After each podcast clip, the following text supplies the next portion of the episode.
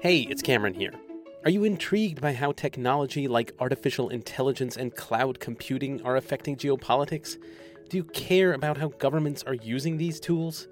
If so, then I'd recommend checking out Microsoft's Public Sector Future podcast. Head over to aka.ms slash public sector future to find all the episodes, or just search for Public Sector Future wherever you get your podcasts.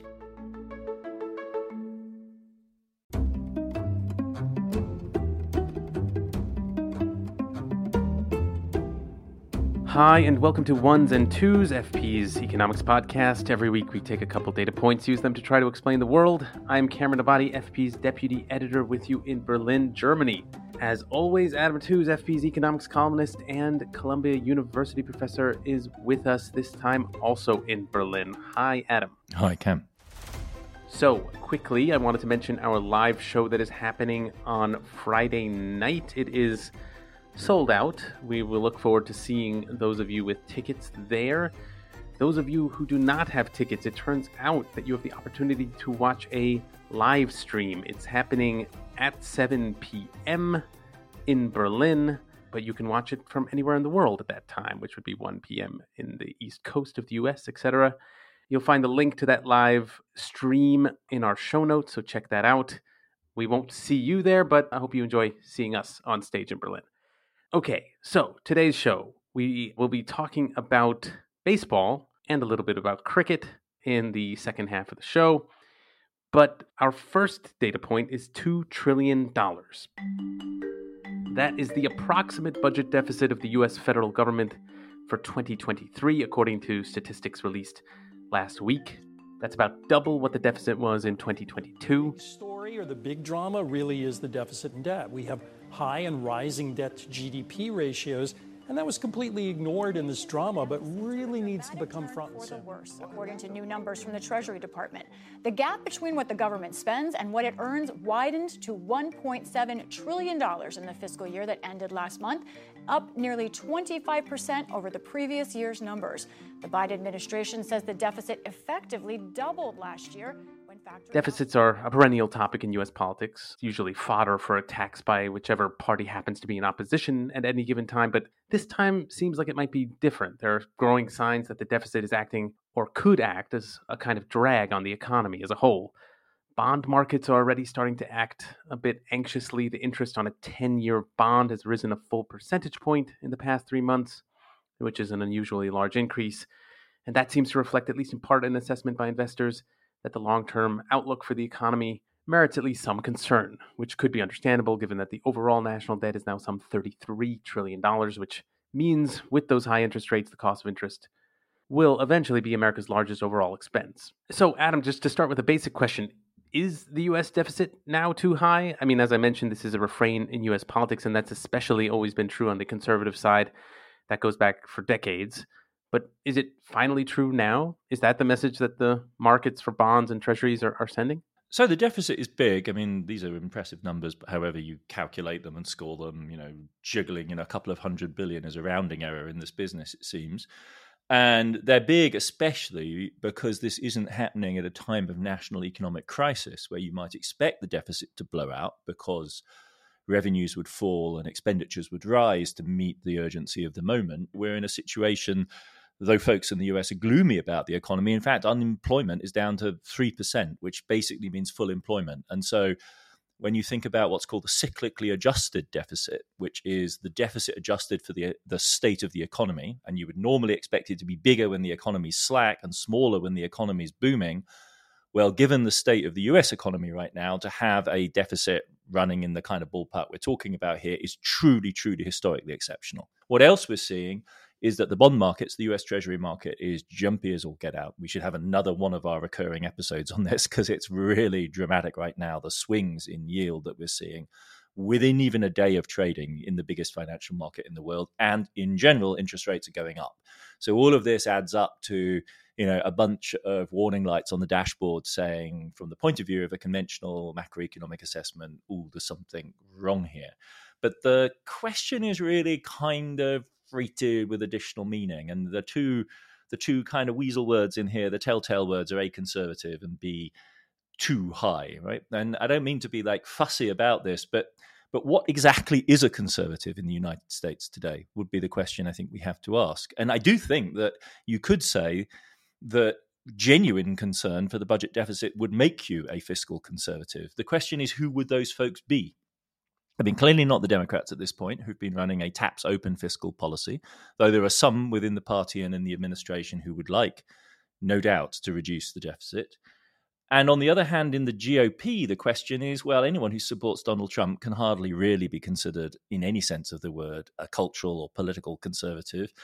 And specifically, anyone who voted for either his tax cut or the tax cut of George Bush in the early 2000s which both of them were acts of extraordinary fiscal irresponsibility. And that basically means the entire GOP. So, really, the vast majority of political actors in the US have ruled themselves out of serious conversation as fiscal conservatives because it turns out to be a matter of political expediency. It's a matter of who's governing at any given moment. You could say once upon a time in the late 90s, the Clinton Democrats really did qualify as fiscal hawks because they, whilst they were governing, tried to restrict the deficit. Right now, deficit reduction is really a matter for the party in opposition. Those tax cuts are a major contribution to the current debt level. All told, the Center for American Progress benchmarks them at about $10 trillion in their impact on the national debt. And of course, they've been extended in a bipartisan vote. So there's a kind of collaboration of the American political parties in maintaining these large deficits. And as look as we look into the future, there's also very little reason for these to be expect them to be closing. The deficit of around five percent of GDP going forward is kind of the baseline expectation here, and that's huge given the fact the US economy is not in any kind of recession. Is it too big? This is the second kind of weasel word, the word where you kind of slide in a bunch of judgments. Well, what, how could we decide whether a deficit was was too big? The conventional macroeconomic indicator would be inflation. If there was too much aggregate demand in the economy, well then you'd expect to see accelerating inflation, and that would be a sign that you had too much aggregate demand. Whereas what we know is, of course, prices did go up, but they're now actually coming down. The pace of inflation is has slackened dramatically in recent months, and we're now down to inflation at about 3%. It doesn't seem to be falling rapidly from there, but that's hardly surprising. So, on that measure as well, you, you would hardly say, well, you know, we've got an excessive deficit we urgently must do something about. People point to the bond market and say, well, the bond market is jumpy. And there really is some nasty volatility in there, which has a bunch of very complicated technical reasons, which we should get into another episode. But it's also worth saying that the bond market is full of folks that are very conservative in their fiscal disposition and are only too happy to talk up the anxiety in the bond market as a symptom of some sort of underlying problem something has to be done about.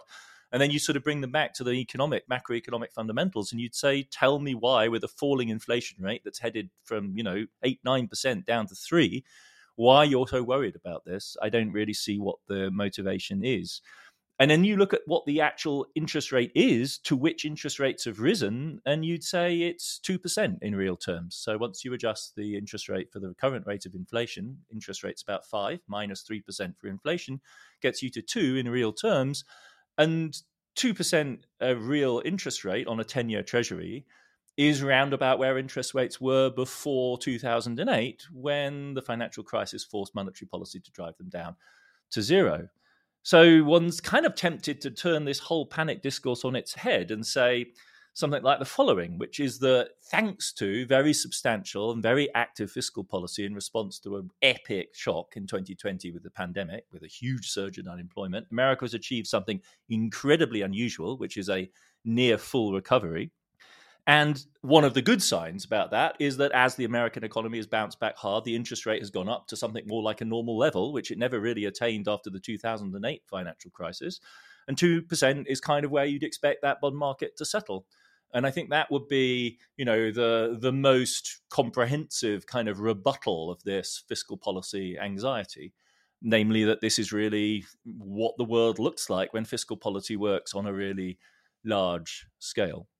So I want to burrow down here then a bit more and ask, yeah, how exactly is fiscal policy making, economic policy making generally?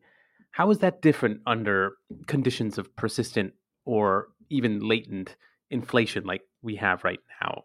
Yeah, I mean, it seems to pose some kind of constraint, but what's the mechanism by which that constraint gets transmitted into the economy? I mean, is it the direct effect of higher government interest payments that are the problem or a problem?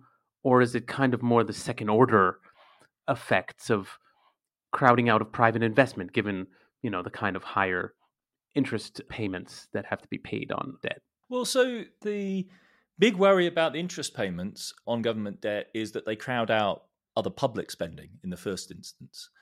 That's the most dramatic effect. And public interest rate payments have surged. They're currently at a really large total of $633 billion in 2023, and that's up from 300 billion, 300 billion, give or take, a couple of years ago. So a huge surge. By next year, there'll be just a flat out doubling of interest payments. That makes them, you know, one of the largest items of government expenditure after Social Security and the defence budget. So they're a very large item of the government budget. And unless you can organize the funding, the financing, increase taxes, perhaps, for instance, that will come at the expense of other forms of expenditure or new borrowing. And that, I think, is where the real rub is. How will Congress, in its discombobulated state, like make policy around this huge drain on public spending? And and that's a serious issue if you can't resolve the overall funding envelope. And if you could resolve the overall funding envelope, you wouldn't have the deficits in the first place. From a macroeconomic point of view, it's kind of more complicated than that because, of course, these aren't payments just going into a black hole or disappearing in space. The majority of them flow back to American households and investors that are holding these US treasuries, and they get the interest, and then it circulates back into the national economy because something like 30% of the American government debt is held by foreigners, some of it does leak out. And that is, if you like, the counterpart to the net gain in resource that America gains in the first instance when it borrows from foreigners. So there is a drain, and this is triggered by higher interest rates. So as the deficit rises, the as the deficit's large and the debts pile up, and then interest rates come on top of that, you end up with this bigger and bigger bill, of which a substantial fraction is paid out of the US economy because 30% roughly of all the debt is owned by foreigners. And to the extent that they don't reinvest it in the US, and quite a lot of it is reinvested, but to the extent that they don't reinvest it, it serves as a kind of drag on the US economy. Meanwhile, this big budget item squeezes budgets. And thirdly, the higher interest rates, which drive all of this, are acting as a brake on the economy as a whole. And I think that's why this configuration of higher interest rates, bigger debt payments, more money flowing out of the US to foreign investors looks like an uncomfortable scenario for the the American economy. The question, of course, is whether it wouldn't be even worse to have a serious belt tightening and raise taxes and cut spending, and whether that the impact of that on aggregate demand couldn't potentially be even worse. But it's a combination of all of those effects which cause people to worry about the debt as such. It's the second order knock on effects of having to sluice this amount of money around the ecosystem of the economy. So, yeah, maybe let's just take that question directly. I mean, should it be a goal of economic policy right now to try to get the Fed to achieve lower interest rates, you know, those interest rates that are under the Fed's direct control through some kind of deficit reducing policies? I mean, yeah, maybe also I wonder are there direct negative effects of these high interest rates that the Fed has uh, imposed? I mean, say if we took a look at the effect on the real estate market, for example, should this overall be a goal to try to get these interest rates down? It's really a tricky and ramified question. I, think the starting point's got to be that the current rate of real interest rates that we're at, which is 2%, is not a cause for action of any type at all. It's quite a normal level of real interest rates. It is the level that was prevailing before 2008, and it's lower than the interest rate has been for much of recent history. And so there's there's very little reason to do anything dramatic one way or the other to try and adjust that. Secondly, that interest rate is a combination of policy variables, inflation expectations, and the way the market adjusts to those, and because we're talking about a real interest rate, expectations about the underlying American economy and a higher real interest rate may actually be telling us that expectations about the real economic economy of the United States are quite buoyant. And so all of a sudden, the equilibrium interest rate, the so called R squared, the interest rate at which demand and supply for, as, as the very conventional model understands it, of resources for investment equilibrate is two, which is a healthier sign than it being zero because that will be telling you you can't charge any interest on future invested money and, as it were, be in an equilibrium state. At 2%, you're saying there is at least some rate you can charge people who want to invest because presumably they expect the economy to grow and prosper. So this is the kind of proviso, right? Why would we want to do anything to change this situation? It's really not that bad.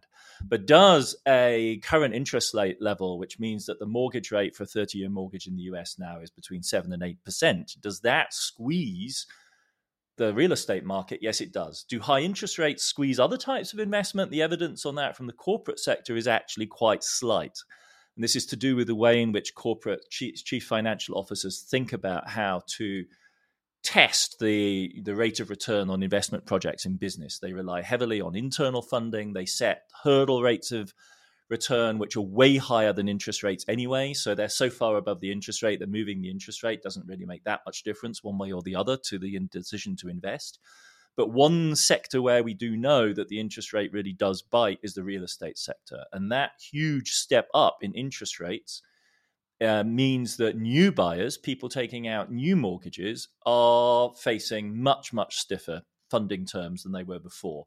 And it is pricing at this kind of rate tens of millions of Americans out of the new house, you know, the, the first step onto the housing ladder, because you need a much higher level of income for any given mortgage at this kind of level of interest. At a much higher rate of interest, you need a much bigger income to service it reliably. And you can't even get the debt offered to you. You can't get the mortgage offer at these kind of interest rates on average American incomes. Tens of millions of households will be cut out of the market. But the, the vast majority of people, any given time, are not shopping for their first home. And these are the people most badly affected. They are really genuinely locked out, driven into the rental sector where rental prices are quite high. And this is actually a major squeeze point, especially for younger American families. Those who are in the housing market are in a slightly more ambiguous position because they already own a property that's mortgaged and they if they were smart refinance that mortgage in the last couple of years and you could refinance a mortgage at the in the US a 30 year fixed interest rate mortgage for as little as 2.6 2.7% interest for 30 years so you could just sit tight on that home and so what happens in a situation like this is that the housing market equilibrates but it equilibrates to a lower level of aggregate supply of homes as people pull out of the resale market for homes and wait out the market. And so that also means then that house prices don't adjust as much as you would expect because the in fact there is an effect now pushing the house price up as demand for them falls. And the consequence of that is that very many homeowners won't really feel much difference. The house prices are not plunging. They just carry on paying their fixed income, their fixed interest loan. It doesn't make much difference to them one way or another. But the market gets gunged up. Less houses change hands, fewer people buy new homes with new mortgages, and all of that then feeds through into the construction sector and its investment cycle. And that is one of the main mechanisms through which higher interest rates do actually tend to slow the economy down. So, if we were to take an international perspective here, I'm curious how America's deficit situation right now and this associated question of the bond markets and their reaction to that deficit. How does that compare with the situation that other major Western countries are facing with their deficits and, and, bond markets? So the US deficit is much larger currently than that in practically any other advanced economy. So in Europe, there really isn't anywhere that compares with the scale of the US deficit. You have to do this in proportion to GDP because we're comparing very unlike sizes of economy. But in relation to its GDP, uh, America's deficit is currently like 5.6, 5.7% of US GDP. Uh, in Germany, it's less than half that. It's at 2.1%. The UK, it's at 3.8%.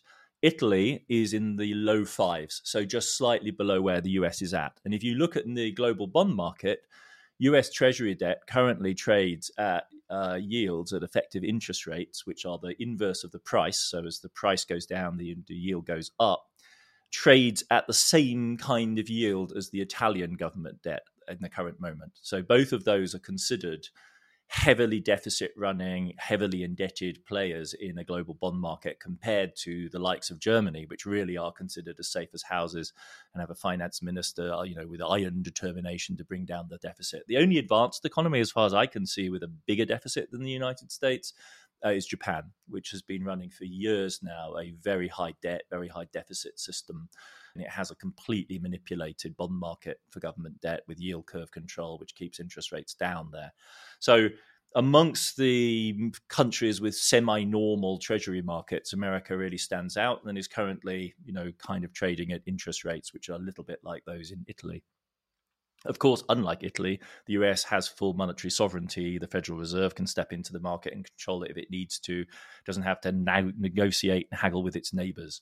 What's also really striking about the American deficit is that, unlike any of the European players, even the Italians, there's really no prospect, as I was saying earlier, of this deficit closing. So the Congressional Budget Office scores the deficit at over 5% till the end of the 2020s.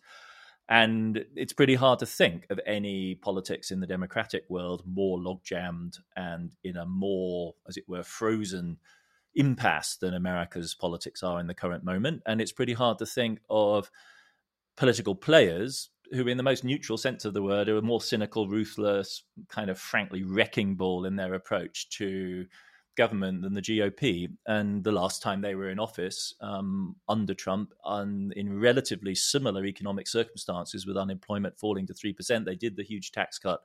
And by 2019, this pattern in the US, which is historically unique of high deficits in times of full employment, first emerged. So there's really no reason to think that America is going to deviate from that pattern. And the third thing that I think that really makes America different, apart from the scale and its politics, the fact that they're really it's quite hard to actually pinpoint any fiscal conservatives in the US. Who are they at this point? The third thing that would be distinctive is US tax base. So the deficit is obviously composed of two elements, expenditure and tax. Within the expenditure element, there's the discretionary side, things like you know, education, military spending, and so on. And on the other side, there's the non-discretionary element, which are what are so called, sometimes called entitlements in the logic of fiscal policy. Those bits rise with structural factors in the US economy like age or the business cycle. But the far more important and distinctive thing which defines the fiscal logjam in the United States is the fact that the tax side of US government this is the bit that's really frozen. The political parties in the US can kind of haggle over expenditure, but what no one wants to do fundamentally is raise taxes to any considerable extent. And the tax take in the US is now at levels which within the OECD are comparable only to the you know this is the rich country club of the OECD the US is down the end with Chile and what you might think of as very high income emerging market kind of situation so its tax take varies between like 24 and 26% of GDP so a quarter of GDP is taken in tax in you know intensively taxed European states we're talking about a tax take in the order of 44 to 46%. This is where the Denmarks, the Frances, the Italies of this world are. And if you have a tax base as limited as the American tax base right now, and politics as dog jammed as American politics are, it's pretty hard to see how you really escape the the deficit that we're talking about. So finally, then, I thought I would shift from a you know international comparison to maybe a temporal comparison, and I'm thinking here in the U.S. context about Bill Clinton when he was president of the United States in the 1990s. He famously took office and designed his budget to try to, yeah, lower interest rates in the bond market. And I'm curious whether that sort of deficit reducing budget that Bill Clinton passed in the early 1990s should be a kind of model. I mean, did that in fact set the stage, as often is claimed, uh, for the sustained economic growth of the 1990s in the United States? I think it might be fairer to say that the Clinton administration was hustled into adopting this kind of fiscal constraint by a bond market that sent interest rates higher and a Fed that wasn't particularly cooperative with them at first under Greenspan. And so then the Clinton administration abandoned some of the more high spending programs it has in mind and you know that cohort of policymakers, which is personified by uh, Larry Summers, of course, but also notable pundits. Folks may follow these people on online or in their own podcasts, like Brad DeLong or Jason Furman, are pretty true, I think, to that tradition of democratic policymaking. In other words, good stewardship of the fiscal account, keeping the government in check, balancing your books. You could even see this in the first term of the Obama administration when faced with a difficult Congress. The president went before Congress and said it was time for belt tightening in the immediate aftermath of 2008. I think the legacy, the learn, lesson learned from this episode by the current cohort of Democrats is never repeat those mistakes because the people that you're playing with are completely irresponsible when it comes to fiscal policy. And basically, after Clinton came Bush, and, and the Bush not only fought wars of choice, but then chose to not fund them by introducing tax cuts. And after Obama came Trump, and Trump and the Republicans in Congress again drove a huge tax cut through. So the lesson of that is that if you do the right thing, quote unquote, according to this fiscal arithmetic, it's the politi- your political opponents who will take advantage to then conduct essentially populist politics directed at their own electorate and above all the elite and highly influential interest groups that benefit from these kind of tax cuts most. And this is really a highly one-sided game and the democrats can't really afford to go on playing it. There is a further point to make which is historical which is that if you're in the 1990s and faced with the kind of real interest rates that america was faced with in the 80s then you can see why bringing the interest rate down is really crucial for raising investment because the real interest rate in the early 80s in the US was up around 7% as a result of the Volcker shock. It was then falling to 4%. And what the Clinton team do is manage to bring it down to 3%. Uh, in a moment when they really weren't issuing very many treasuries at all, they were running a surplus for a while. They were actually draining the US Treasury market. So the the price for the outstanding treasuries was going up because there really weren't enough of them. There were earnest discussions about what life in America would be like when there weren't any treasuries, so their prices are clearly going up. The interest rate comes down, but they only got it down to three percent in real terms, and we're currently at two, below that level. And furthermore, the econometric evidence really doesn't any longer strongly suggest any very close correlation between business investment, which is the bit that we're most worried about, and interest rates. And so that whole equation, I think, has really is fragmented. We have a lower interest rate than they had in real terms. It's not clear that int- uh, investment is coupled to it. And the Republicans have two times over proven themselves. In fact, you could say the same of Reagan in the 80s, that they've just proven themselves irresponsible players of this game. And so it's just too politically costly, I think, for the Democrats to repeat that lesson. And we haven't seen much of it. The the Congressional Democratic Party, when Biden took office, was firmly committed to not repeating the Obama mistake of tightening too quickly. Larry Summers has never forgiven them for it, and if they lose next year, there will be hell to pay in terms of the internal Democratic Party fight over the legacy of those decisions made in 2021. Got it. Yeah, clearly the Biden administration has taken a different approach to these questions. Bidenomics uh, is not the same as Clintonomics, as we've discussed before. The Inflation Reduction Act takes a different approach than the uh, yeah Clinton budgets did in the 90s. But yes, all fodder for future conversations, I'm sure, also on the bond market, as you suggested. But first, we will take a break here and come back to talk about baseball.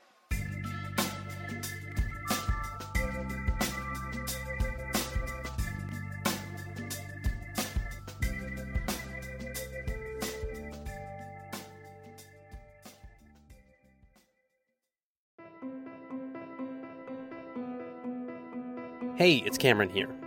Are you intrigued by how technology like artificial intelligence and cloud computing are affecting geopolitics? Do you care about how governments are using these tools?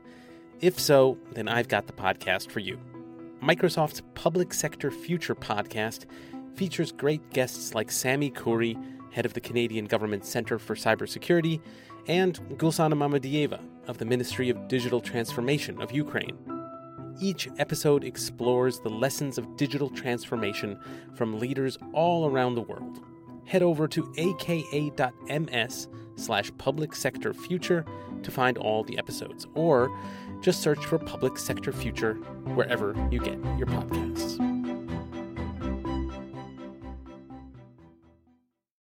Hi, and welcome back. Our next data point is 119 that is the number of times that Major League Baseball has held a World Series. That's the final round of the playoffs where a champion is crowned in America's national pastime. The latest World Series is getting started right now between the Texas Rangers and the Arizona Diamondbacks, I believe. Anyway, it's been a while since we did a segment on sports. Uh, we thought we'd dive into baseball this time. I realize it's not a sport that you played yourself, Adam, having not grown up in the U.S. But let's uh, let's just dive right in. I mean, first off, I wanted to ask how exactly did baseball become America's national pastime? That's in quotation marks. It's always referred to that way. Curious, is that belied by the actual genealogy of, of the sport in the United States? Well, yeah. I mean, I think in the early 20th century, which is where you know our our date for this session takes us back to the early 1900s. There was a sort of myth created of a game, you know, born out of the genius of of, of America. I mean, in fact, you know, baseball is instantly recognizable to many people around the world as just one of a version of you know whittled bats and woolen ball kind of games that were played in lots of different iterations around the world and cricket cricket is in quantitative terms by far and away the most significant of those because of the huge audience it has in India, Bangladesh, and, and Pakistan. But yes, that's where it originates. And uh, as far as I gather, and I really am speaking here as a as a rank outsider to what I know is a matter of passionate concern to some Americans. I mean, it's really kind of in the 80, the mid 19th century that the rules of something resembling modern baseball begin to coagulate and firm up, which is typical, say, of also of of of you know soccer, football, or rugby. Or the the the it's the mid 19th century which really begins to give them shape. Um, and so by 1856, already the New York Mercury newspaper was able to declare um, baseball America's national pastime. And apparently, it's during the Civil War that soldiers spread the sport across the country, which at the time, of course, was very much a settler colonial migrant melting pot of people from largely European heritages, most of whom didn't play this game. And so the Civil War is a kind of bonding experience. By 1869, we get the first team cards being produced. So again, this is pretty stock, you know, kind of story of the emergence of print capitalism and consumer society. You know, 1860s, 1870s is when you'd expect this kind of thing to happen. And uh, baseball could now really wear a kind of made in America label on its sleeve. By the 1880s, the major league team owners are sufficiently well organized to impose what you would expect them to do in the aftermath of the failure of Reconstruction, namely a ban on the hiring of black athletes, however talented they might be. And so, in the context of you know the crushing of the Reconstruction dream, you get the emergence of a segregated game. Uh, which then, in due course, forces the emergence of the so-called Negro League, and the, as a as a parallel track in which the talented black athletes would ply their trade by 1935, so 50 years in from you know the emergence of a professional organization capable of imposing the racist mores of the rest of American society in baseball, by 1935 you have President FDR symbolically flipping a switch in Washington D.C. that lights up Ohio's baseball field, and this is the first time apparently a night game was played under lights.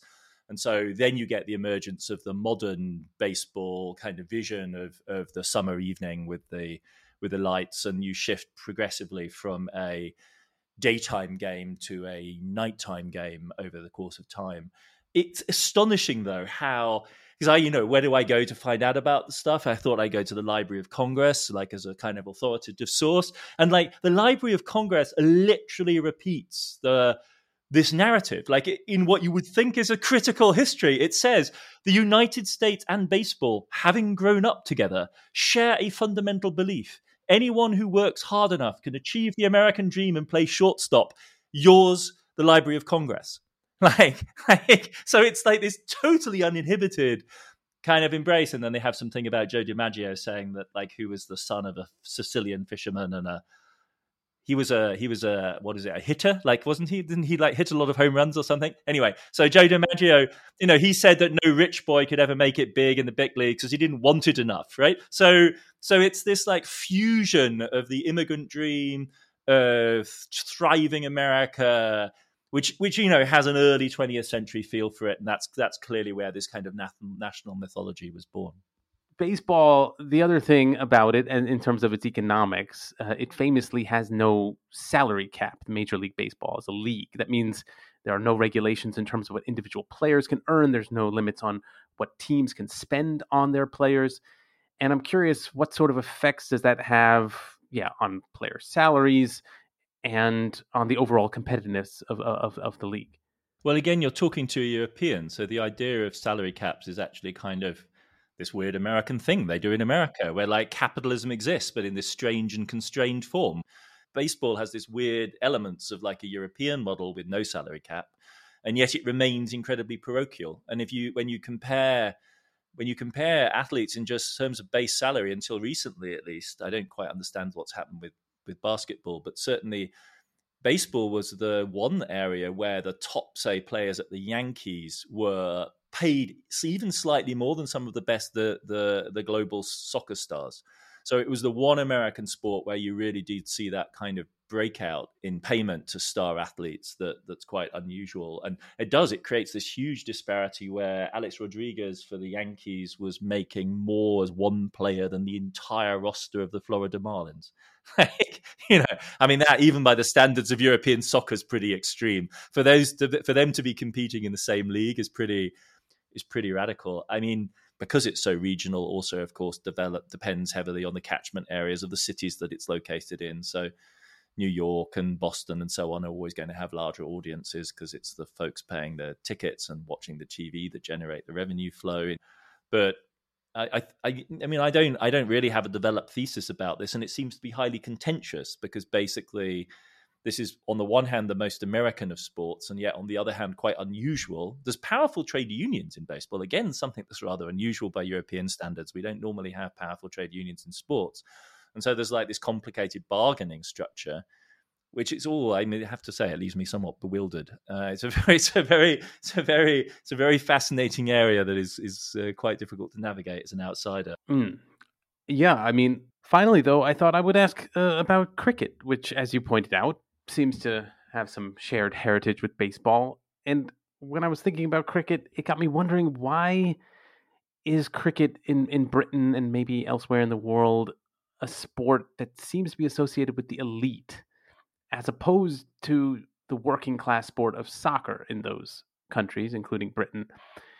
Whereas the associations in the United States are broadly flipped. It's, you know, soccer that has a kind of elitist reputation, and baseball, among other sports, is really more of a, you know, a, a working class endeavor. So I was really struck by this because I'm growing up as the son of a of a working class, uh, well, first generation working class dad. So he grew up in a working class family in Birmingham in the the 40s and 50s. I didn't have this association with cricket because cricket was my dad's game, and through the 1980s, 1990s, cricket was actually a multi class game in the UK. It was also a game of immigrants. So obviously the Caribbean and Southeast Asia being huge areas of cricket play. So it was actually something of a kind of class melting pot. And there were regions of, of northern Britain and, and, the Midlands that were famous for producing super aggressive players. So if you wanted a really fast bowler who was white as opposed to a West Indian, you would go to Nottinghamshire and you would go down the mines in Nottinghamshire. And there were generations of ultra aggressive fast bowlers that came from working class backgrounds. In fact, the game cricket was split through the 1960s at the professional level between what were called players and gentlemen. And gentlemen uh, were amateurs, and players were professional players. In other words, working class kids made good as professional players. And literally on a team, you would have a blend of players and uh, and gentlemen. And in fact, at some of the major cricket grounds in the UK until until the 60s and 70s, there were separate entrances.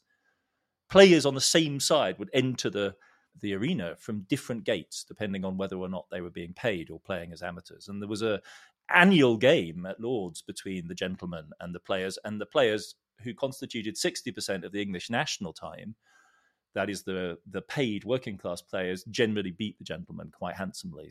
And so within the sport itself, there was a whole like language of play that was structured around class understandings. And then when the West Indians came and started beating the English repeatedly, you know, C.L.R. James wrote about it. It was basically a kind of post-colonial "The Empire Strikes Back" because the West Indians, through the '90s, were were just, you know, in terms of, of power and skill, totally i mean you know in a different league from many of the other from many of the other competitors all of this changes begins to change under two influences at the global level it's soccer which just takes over and so in the west indies now it's actually olympic athletes sprinting basketball and some soccer that really dominate. And there's been a collapse in interest in cricket in the west indies which is one of the real tragedies of that game.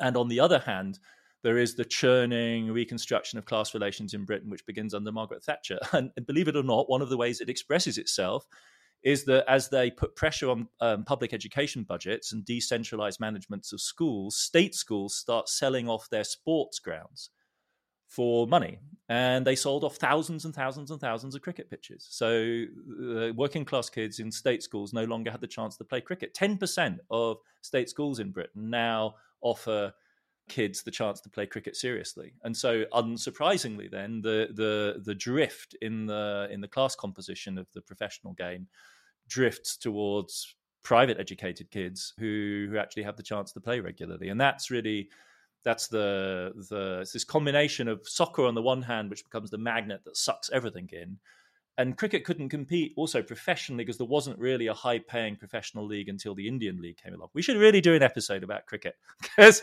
it, you know it matters at a global level in a very interesting way. But the other thing is this, yeah, the privatization. Neoliberalism killed working class cricket. There you go. That's our punchline. It seems to me like you could get into baseball if, if it's just making a leap of faith at this point. If you have this relationship to cricket, I feel like it's it's like a... oh yeah yeah no, no I feel it. I feel the tug. I try over and over again. Like I say, it's just through too many games. Yeah. You just need to arbitrarily choose a team, but then it'll all fall into place. But you know, we can talk that over at some point. But we will stop here for now.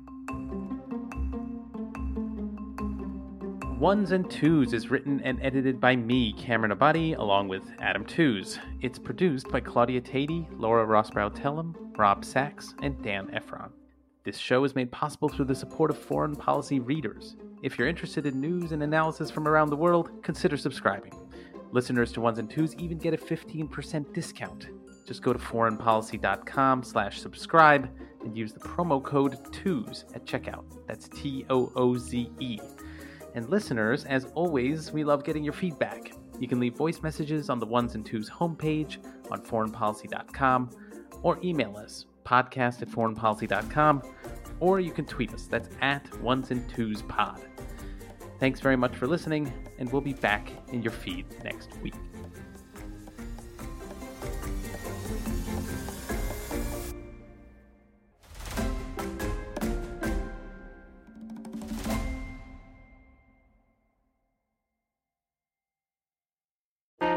Politics has never been stranger or more online, which is why the politics team at Wired is making a new show, Wired Politics Lab. It's all about how to navigate the endless stream of news and information and what to look out for. Each week on the show, we'll dig into far right platforms, AI chatbots, influencer campaigns, and so much more. Wired Politics Lab launches Thursday, April 11th. Follow the show wherever you get your podcasts.